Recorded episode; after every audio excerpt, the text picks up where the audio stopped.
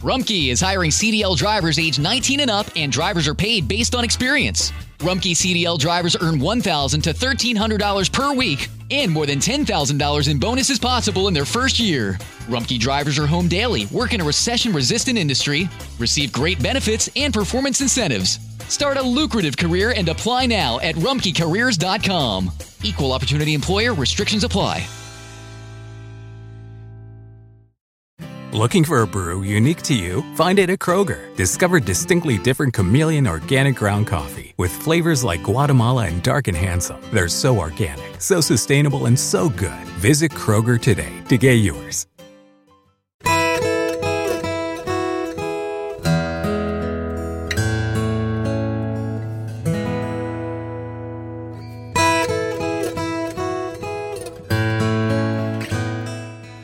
El himno Sublime Gracia es uno de los himnos más apreciados del mundo occidental.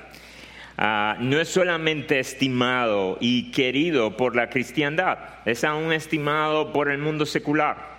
Muchos artistas seculares no cristianos han interpretado sus notas, en especial los angloparlantes. Su compositor fue John Newton. Y nosotros hemos escuchado bastante de, Newton, pero quería referirles un par de cosas que Newton decía de sí mismo. Newton fue educado por su mamá y a eso en, en los caminos del Señor les enseñó las escrituras, le enseñó a orar, pero él perdió a su mamá casi cumpliendo siete años de edad y quedó viviendo con su papá y con su madrastra y no volvió a escuchar nada del Evangelio más nunca. A eso de los 11 años de edad, Newton se encaminó con su papá a ser un navegante. Su papá era marinero y él comenzó desde los 11, desde los 11 años a navegar. A eso de los 18 años ya se había independizado de su padre y él solo era marinero y estaba totalmente perdido. Él era reconocido por ser un hombre violento, irascible, cruel, duro, libertino, sin escrúpulos. A eso de los 20 años de edad, 20, 21 años de edad, en uno de esos ah, navíos, en una de esas excursiones, el barco ah, comenzó a hundirse, el barco en el que andaba comenzó a hundirse. Y dice él que esa fue la primera vez en su vida en la que él pudo ver la fragilidad de su vida y por primera vez él exclamó misericordia a Dios. Y en ese momento, ah, él cuenta cómo él comenzó a lidiar con las escrituras y a leer las escrituras y a buscar del Señor. Años después, finalmente él encontró al Señor en medio de otra tormenta. Pero hay algo peculiar de John Newton. John Newton jamás pudo olvidar su pasado. Jamás pudo olvidar de dónde Dios lo había sacado. De forma particular había un aspecto de la vida de Newton que lo martillaba. Y era que él había sido capitán y dirigente de un barco ah, de trata negrera. Ellos iban a África y tomaban a africanos como esclavos, los secuestraban, los metían en el barco y a duras penas los que llegaban a Inglaterra y a otros lugares entonces eran vendidos. Y ese evento de su vida lo martillaba. Y por eso él se llamaba a sí mismo constantemente, él, él, se consideraba como uno de ellos que había sido salvado por el Señor, él se llamaba un esclavo africano. Era conocido o era escuchado por Newton en varios de sus sermones decir expresiones como que el más miserable, ignorante y despreciable de los esclavos, refiriéndose a él mismo, fuera arrancado de la costa de África y señalado para ser ministro de la iglesia, es un hecho que puedo contemplar con admiración, pero jamás con suficiente estímulo y valor. Yo lo puedo ver admirado, pero nunca me voy a dejar de sorprender. Pocos años antes de su muerte, cuando ya estaba debilitado por los años y prácticamente estaba ciego, sus amigos comenzaron a presionarlo para que dejara de predicar. Y él les respondía algo como lo siguiente, ¿qué? ¿Dejará el viejo blasfemo africano de hablar mientras pueda hablar. Más adelante, cuando él murió, se escribió en su epitafio, en su tumba, lo siguiente. A John Newton, clérigo, antes un infiel y libertino, un siervo de esclavos en África, fue por la misericordia de nuestro Señor y Salvador Jesucristo preservado, restaurado y perdonado, y señalado para predicar la fe que él por tanto tiempo había estado destruyendo. Yo no pude validar esta hipótesis que tengo, pero yo creo que John Newton tomó esa disposición ante su pecado, ante su pasado y esa celebración de la gracia de Dios del texto del que vamos a predicar hoy.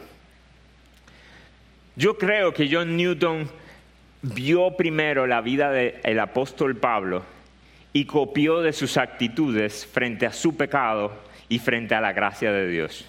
Y hoy lo que yo quisiera hacer como recordatorio o anticipación a la cena del Señor es poder recordar esa gracia para el primero de los pecadores. Así que acompáñenme, por favor, a Primera de Timoteo capítulo 1. Primera de Timoteo capítulo 1.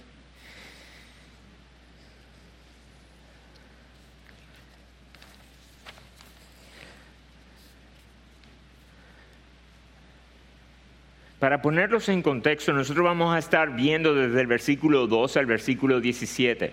Pero para que ustedes puedan entender por qué aparece el versículo 12, Recuerden, yo les voy a recordar de qué habla anteriormente.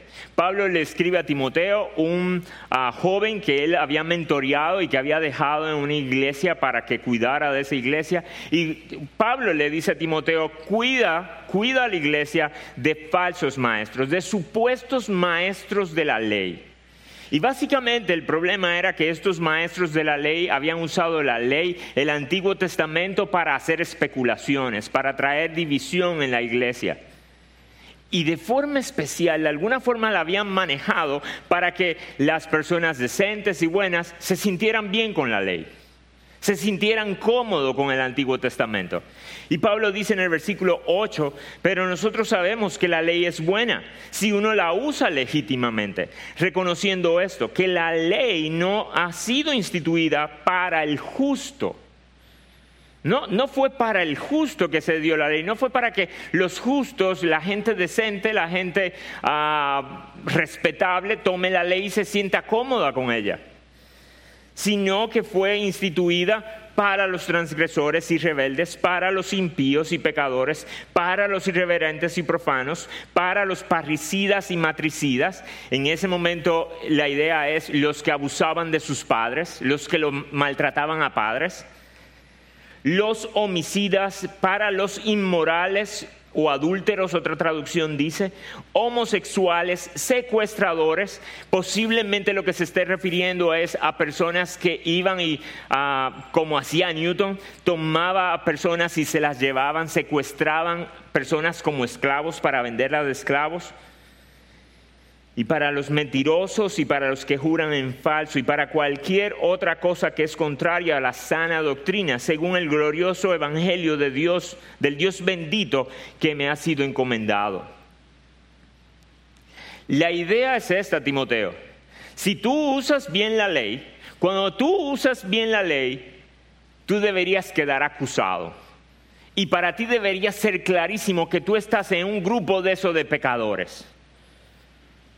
Y ahora en el versículo 12, él comienza y dice, Doy gracias a Cristo nuestro Señor porque me ha fortalecido, porque me tuvo por fiel poniéndome en el ministerio uno pudiera pensar que en este momento, luego que Pablo acaba de mencionar a blasfemos, perseguidores, homicidas, eh, adúlteros, homosexuales, mentirosos, secuestradores, cuando él comienza a decir, yo doy gracias a Dios porque me tuvo por fiel, uno pudiera anticipar que Pablo iba a ser como ah, el fariseo del que habló Jesús en, en Lucas, en el que él dice, gracias Señor porque yo no soy como los demás, yo no soy como ese listado.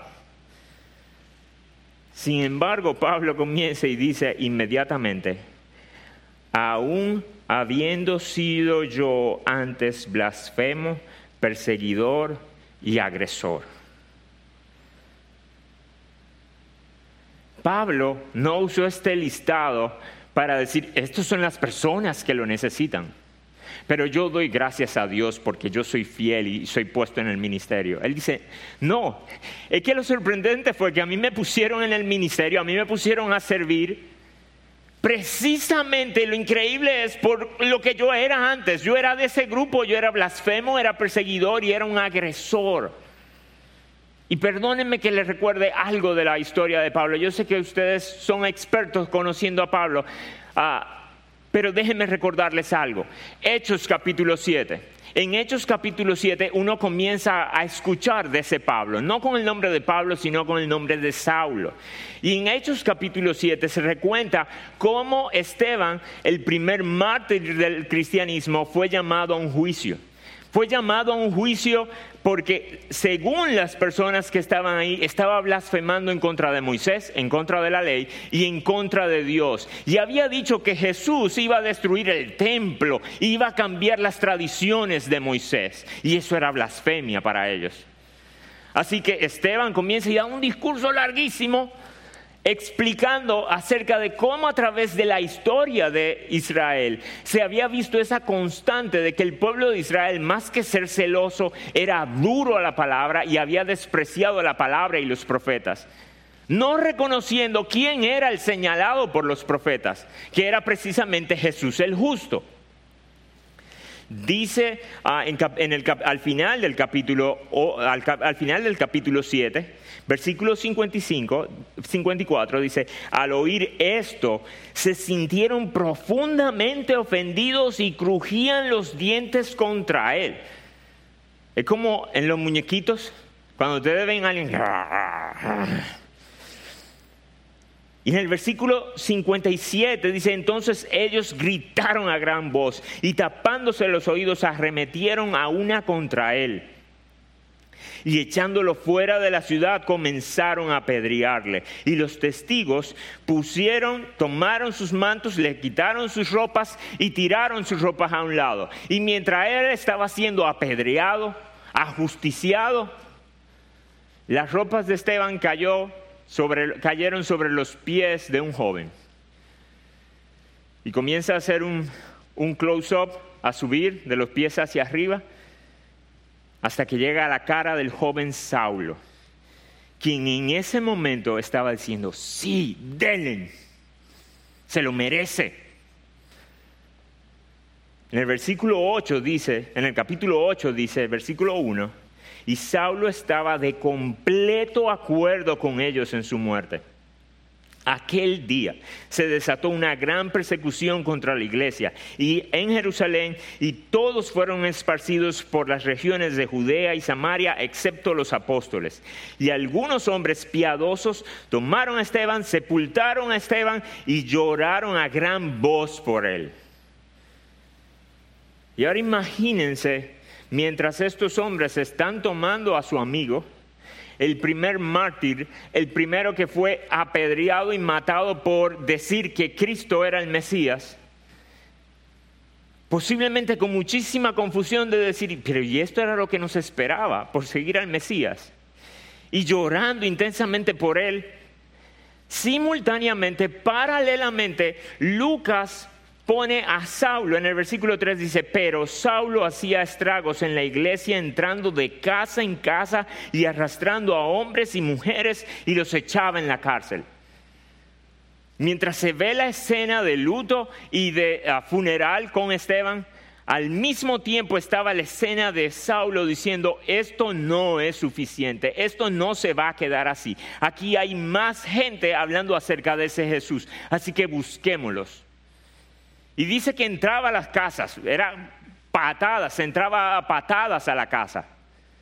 Y tomaba a hombres y mujeres, los golpeaba a mujeres que no querían salir de su casa y las arrastraba. Las sacaba obligatoriamente, las echaba posiblemente en una carreta y se a la cárcel por hablar de Cristo. Ese era Saulo.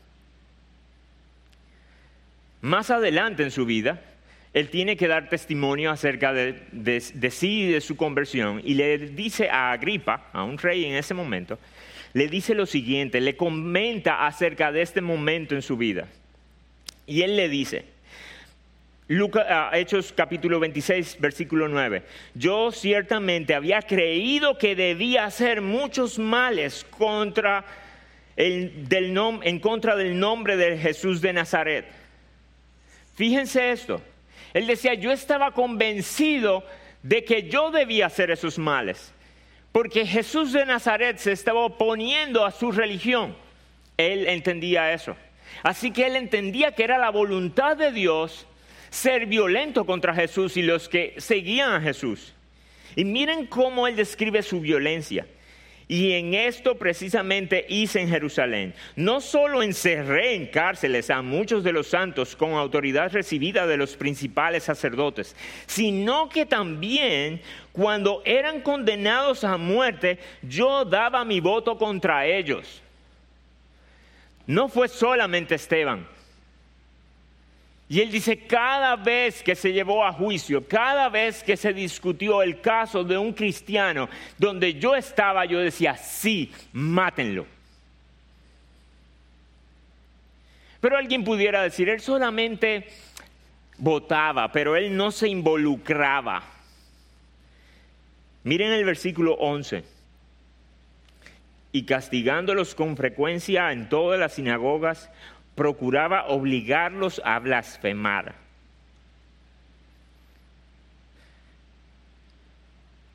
Pablo era un torturador. Pablo le decía, ¿tú crees en Jesús? Sí. Y lo linchaban. Y ya tirado en el piso le dice, ¿de nuevo tú crees que Jesús era el Mesías? Sí sigan hasta que diga que no. Eso era Pablo. Y dice, y en gran manera, enfurecido, y enfurecido en gran manera contra ellos, seguía persiguiéndolos aún hasta en ciudades extranjeras. Yo no estaba conforme con azotar en Jerusalén es que yo comencé a pensar, yo estaba tan involucrado en esta misión de ir en contra de Jesús, que yo dije, es que hay en otros lugares. Y él pidió permisos para ir a buscarlo, y de eso se nos habla en Hechos capítulo 9. Miren lo que dice en Hechos capítulo 9 acerca de Pablo. Versículo 1. Saulo, respirando todavía amenazas y muerte contra los discípulos del Señor, fue al sumo sacerdote. Y la idea es respirando todavía amenazas y muerte. Era como cuando una persona acaba de pasar por un pique, se desahogó con algo rompiéndolo, estrellándolo y luego que termina todavía está... No es suficiente. No es suficiente sigamos con otros.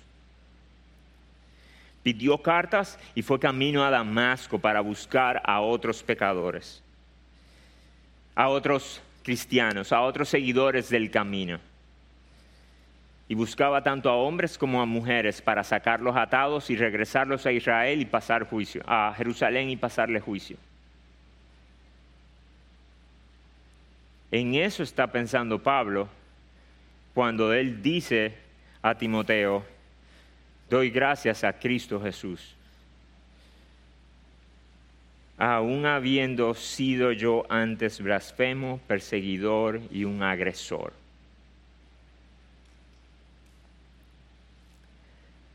Pero fíjense lo que dice él ahora. Sin embargo, se me mostró misericordia. Camino a Damasco, se nos cuenta en Hechos capítulo 9 que Jesús se paró enfrente de él. Y mientras Pablo iba, Jesús respiraba pacientemente.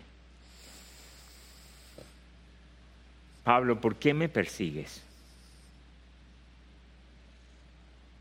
Y Pablo cae en el piso y dice, ¿por qué da cosas contra el aguijón? ¿Por qué te haces daño a ti mismo? Y a partir de ahí le da un mandato acerca de cómo él debía de ir a la ciudad, en Damasco, y recibir órdenes, y a partir de ahí él iba a ser un siervo para Jesús.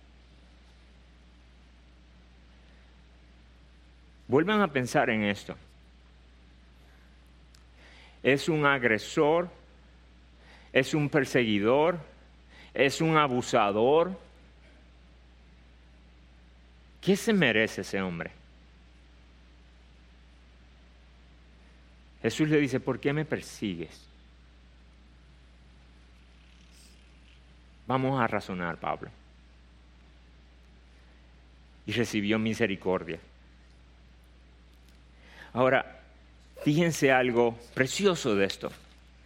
Pablo está diciendo, yo fui de ese listado de pecadores para el cual fue diseñada la ley, pero yo recibí misericordia y él dice, porque lo hice por ignorancia en mi incredulidad.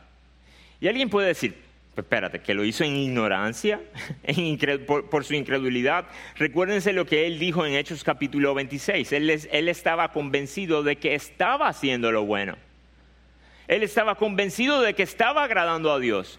Ahora bien, esa ignorancia no lo excusaba. Él no estaba tratando de evadir responsabilidad. Pablo sabía que él se mantuvo fieles a sus costumbres religiosas en lugar de evaluar la evidencia que apuntaba a que Jesús era el Mesías esperado por su pueblo. Pablo arremetió violentamente contra aquel de quien Dios había dado la promesa y la esperanza para Israel y el mundo. Pablo sirviendo al Dios de sus tradiciones, se levantó contra el Dios de los profetas, contra el único Dios vivo y verdadero. Su problema era la dureza. Su dureza no le concedió ver las evidencias que habían en Cristo. Y por eso perseguía a Dios pensando que le agradaba.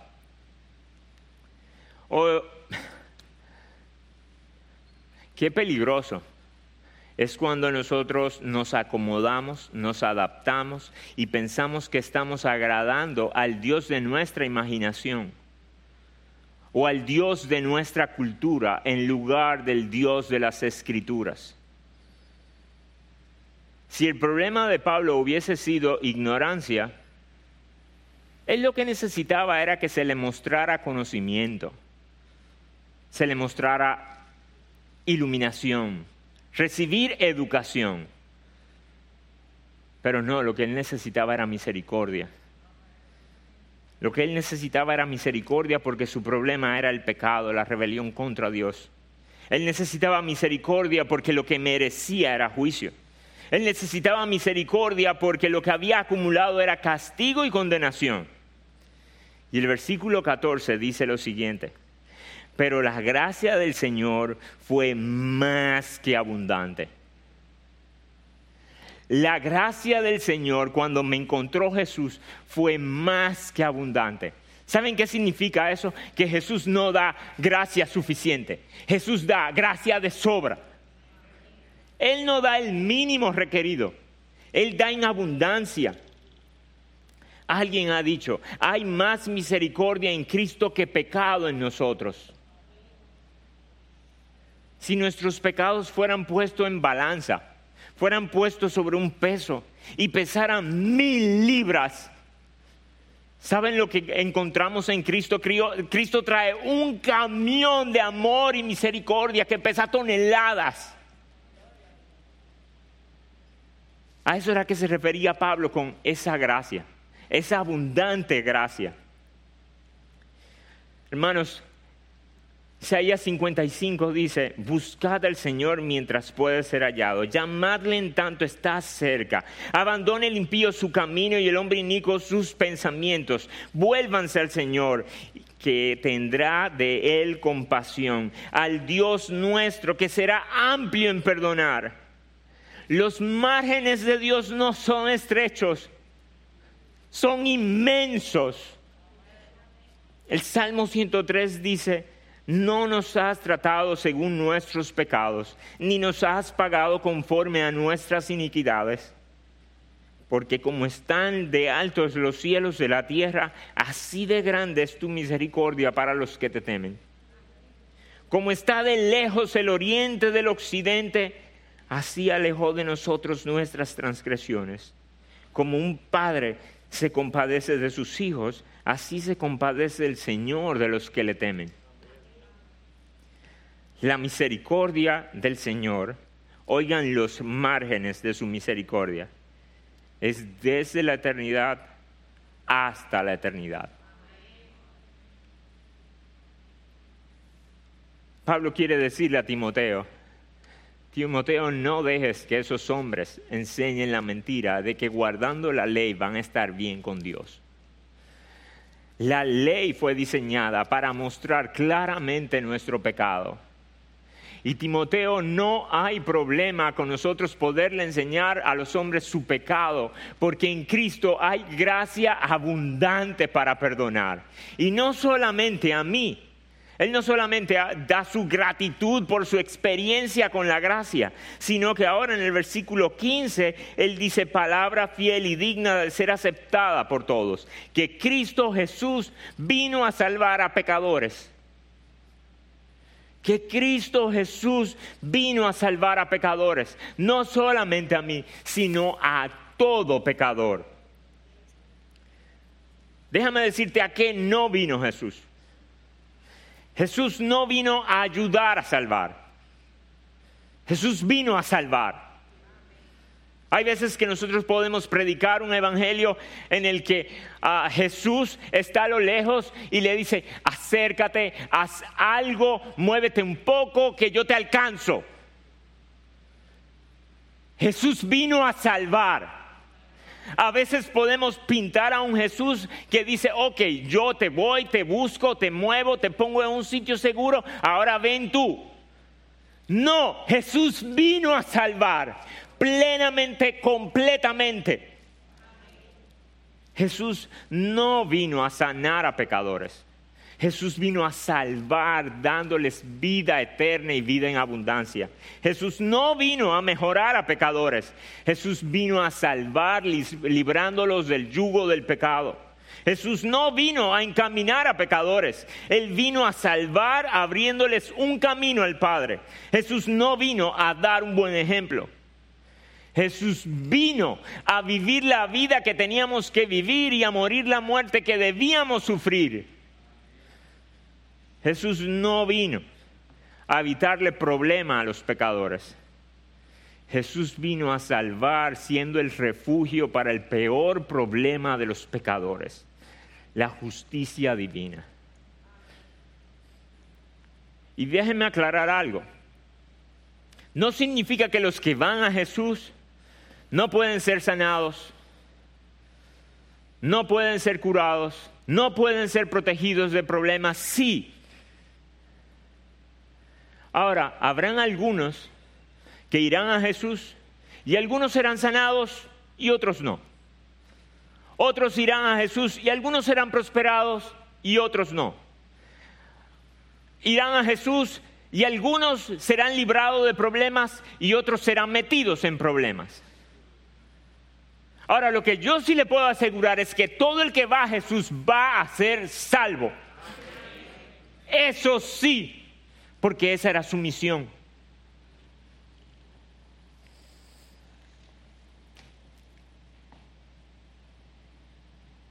Yo te quiero preguntar a ti. ¿Tú te identificas dentro de ese grupo para el que Jesús vino a buscar? Porque si tú no te identificas como un pecador, según este pasaje, Jesús no vino por ti. Así que yo quiero que tú pienses, ¿tiene algo que ver ese pasaje contigo? Porque si tú no estás dispuesto a llamarte pecador, Jesús no puede ser tu Salvador. Y miren esto, Jesús vino a salvar a pecadores, a todo tipo, en todo grado, en cualquier condición.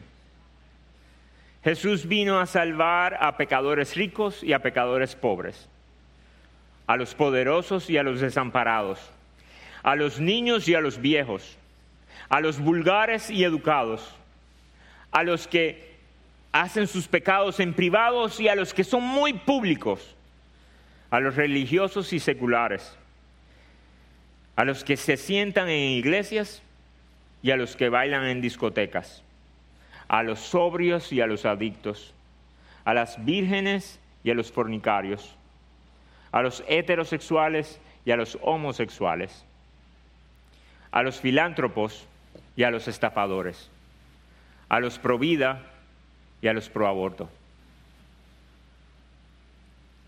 De todo tipo, de todo grado, en cualquier condición. El pecador necesita exactamente lo mismo. La salvación que se encuentra en Cristo. Y con esto Pablo está diciendo, no solamente la experimenté yo, es que está disponible para todos. Está disponible para todos.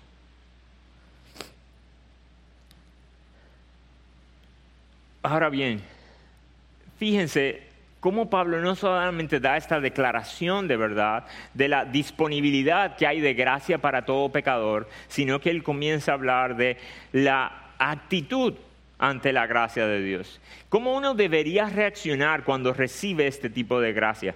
Fíjense en el versículo 15, él dice, Cristo Jesús vino a salvar a los pecadores, entre los cuales yo soy el primero. Él no estaba diciendo que estaba de primero en la lista de salvación. Él estaba diciendo, yo estoy de primero en la lista de pecadores. Yo no sé si a ustedes le ha pasado, pero hay aquí a veces cuando uno está buscando a cierto hermano, uno busca según ciertas características y hay dos hermanos en particular que son sumamente altos. Así que cuando yo lo estoy buscando, comienzo a buscar hacia arriba. Y ellos sobresalen del resto. ¿Saben lo que está diciendo Pablo? Si a todos los pecadores nos juntaran, yo le llevaría una cabeza. A mí me verían claramente. Así que lo que hace la gracia de Dios en nuestra vida es nos baja, nos da un buen y apropiado sentido de humildad. Es esa sensación de yo soy el primero. De, todo ese listado de, los que Cristo vino a salvar, yo, yo debería ser el primero. Puede ser que aquí en este grupo, alguno de ustedes cuando escucha a Pablo decir, yo soy el primero entre los pecadores, alguno de ustedes pudiera decir, Pablo, no estoy de acuerdo contigo. Yo soy el primero. Es verdad, te pasaste siendo perseguidor, pero tú lo hiciste en ignorancia, pero después de ahí tu vida fue buena. Tú no conoces mi vida, Pablo. Tú no conoces mi pasado. Tú no conoces mis vergüenzas, mis pensamientos con lo que tengo que lidiar. Tú, tú, no conoces crímenes que realmente hice, cosas que he ocultado. Yo no voy a discutir contigo si tú eres primero o no que Pablo, pero ¿sabes cuál es tu solución? Que Cristo Jesús vino al mundo a salvar a pecadores. Otro de ustedes pudiera decir, ok Pablo, es verdad, tu pasado era mucho peor que el mío. Tu pasado fue mucho peor que el mío. Yo no tengo ese testimonio tan chulo.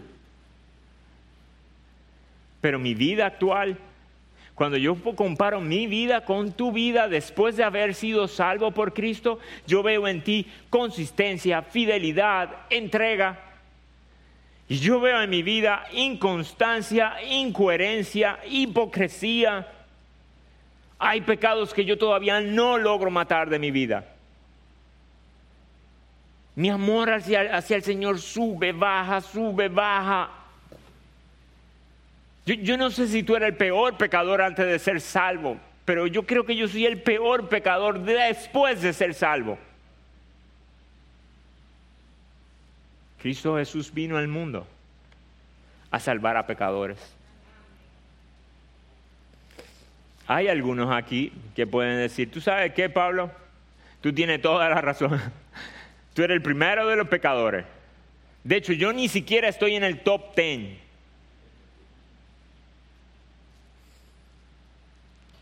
Mira, mi amigo, yo no voy a argumentar contigo. Este sermón no es para argumentar contigo. Pero lo que yo quiero hacerte consciente de lo siguiente. Supongamos que tú eres el último de los pecadores. Supongamos que aquí nos pongamos en filita. A mí me toca la primera posición y a ti te toca la última. Te lo concedo. Pero si tú eres pecador, Cristo Jesús vino al mundo a salvar a pecadores. Puede ser que tú no estés tan claro del tamaño de tu pecado, lo sucio de tu pecado, lo que merece tu pecado, pero tú sabes que si tú puedes estar de acuerdo con nosotros en que eres pecador, el pequeño de los pecadores, yo te suplico, ve a Cristo y ruégale, abre mis ojos abre mis ojos y ayúdame a ver el tamaño de mi pecado. Pero mientras tú me ayudas a ver el tamaño de mi pecado, ayúdame a entender que mi pecado, aunque sea muy pequeño, merece condenación y yo necesito que tú me salves.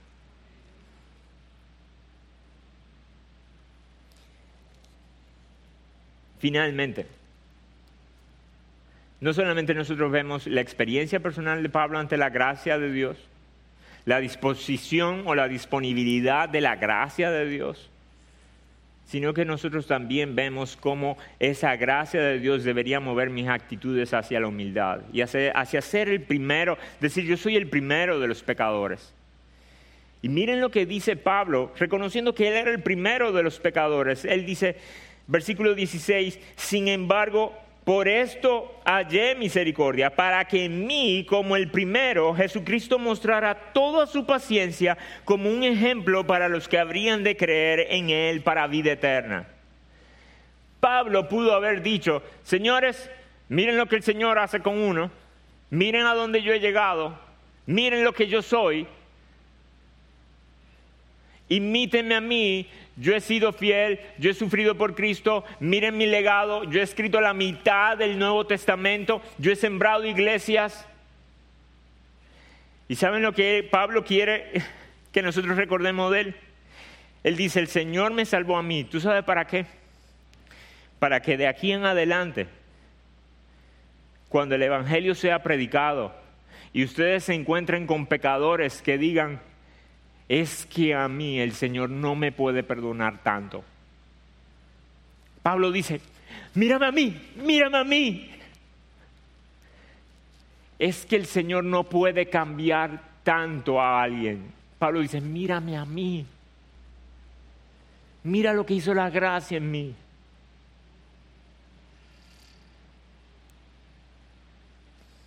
Finalmente, no solamente la humildad de decir, yo soy el primero de los pecadores. Y de hecho no me importa no ser reconocido por nada de mi legado. Lo único que yo quiero es que se reconozca la gracia de Dios en mí. Finalmente, Él termina expresando alabanza. La gracia de Dios nos lleva a la humildad, pero no a la humillación. Es una humildad que nos levanta es una humildad que nos energiza, que nos mueve a alabar, porque no está centrada en sus logros, en lo que ella realizó, en lo bien, de en, lo, en lo bien que se puede hablar de mí, sino en lo bien que se puede hablar de Dios viéndome a mí. El versículo 17 termina, por tanto, ya que Cristo Jesús vino al mundo a salvar a pecadores, de los cuales yo soy el primero, y a mí me salvaron para ser un ejemplo de todos los demás que habrían de creer. Por tanto, al Rey eterno, inmortal, invisible, único Dios, a Él sea el honor y la gloria por los siglos de los siglos. Amén.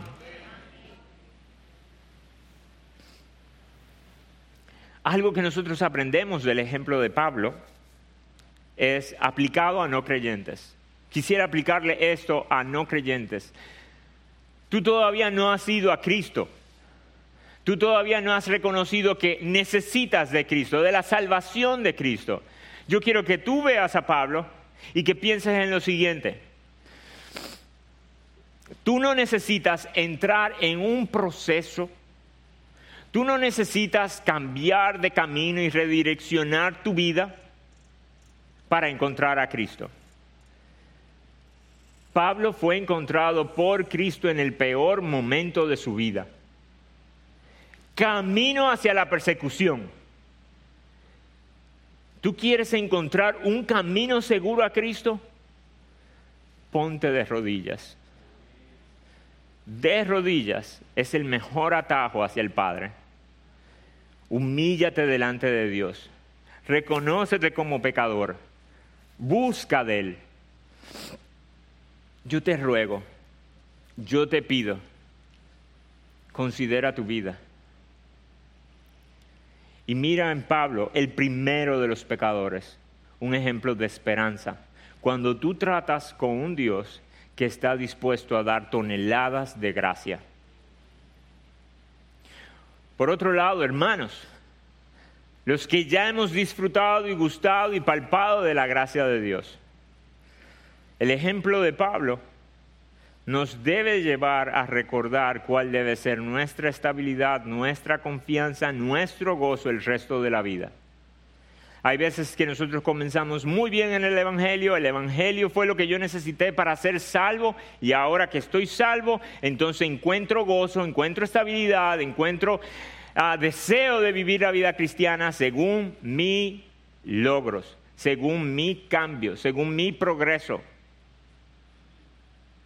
según mi legado, según los ministerios en los que logras participar.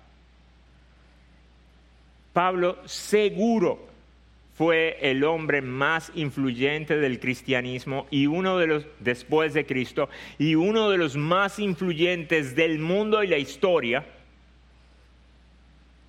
Y al final de su vida, lo único que podía decir es, yo soy un ejemplo de cómo Cristo Jesús vino a salvar a pecadores y yo era el primero. Así que ahora cuando vayamos a comer la cena del Señor, yo quiero que tú consideres tus pecados y que así como Pablo podía decir, yo soy un blasfemo, yo soy un, perseguidor, yo soy un agresor, tú puedas decir, yo soy un No, no te olvides de eso. Porque si tú no olvidas de dónde Dios te ha rescatado, su gracia no va a tener mucho sentido. Tú no vas a necesitar tanta gracia. Y luego que tú puedas completar diciendo, yo soy un...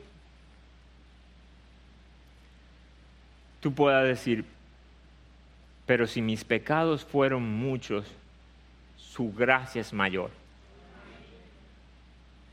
y en Él yo encuentro redención. Y por eso Él es digno de ser celebrado, ser proclamado, ser hablado, ser adorado, ser alabado, ser servido. Se dice que al final de su vida, John Newton, una de las últimas expresiones que usó fue la siguiente. Él dice, ya viejo, yo he olvidado muchas cosas.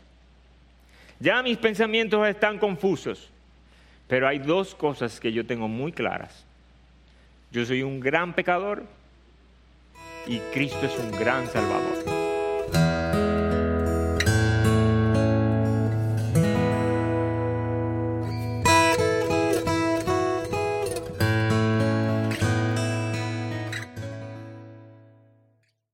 If you have a family relying on your income, you need life insurance.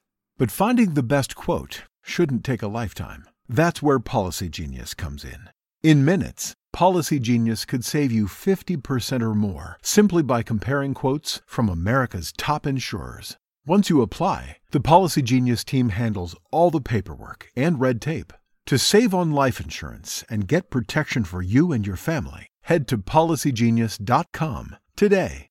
Este verano, si buscas productos que hidraten y que te den una piel firme sin gastar una fortuna, cuenta con Olay. Primero elimina las impurezas con el limpiador Olay Collagen Peptide 24 Cleanser. Después aplica el hidratante Olay Collagen Peptide 24 Moisturizer en el lindo frasco blanco. Es libre de fragancia y en solo dos semanas notarás una piel más firme. Prepárate a lucir tu mejor rostro. Ahora obtén 2 dólares de descuento en ambos productos. Encuéntralos en tu tienda más cercana y en olay.com.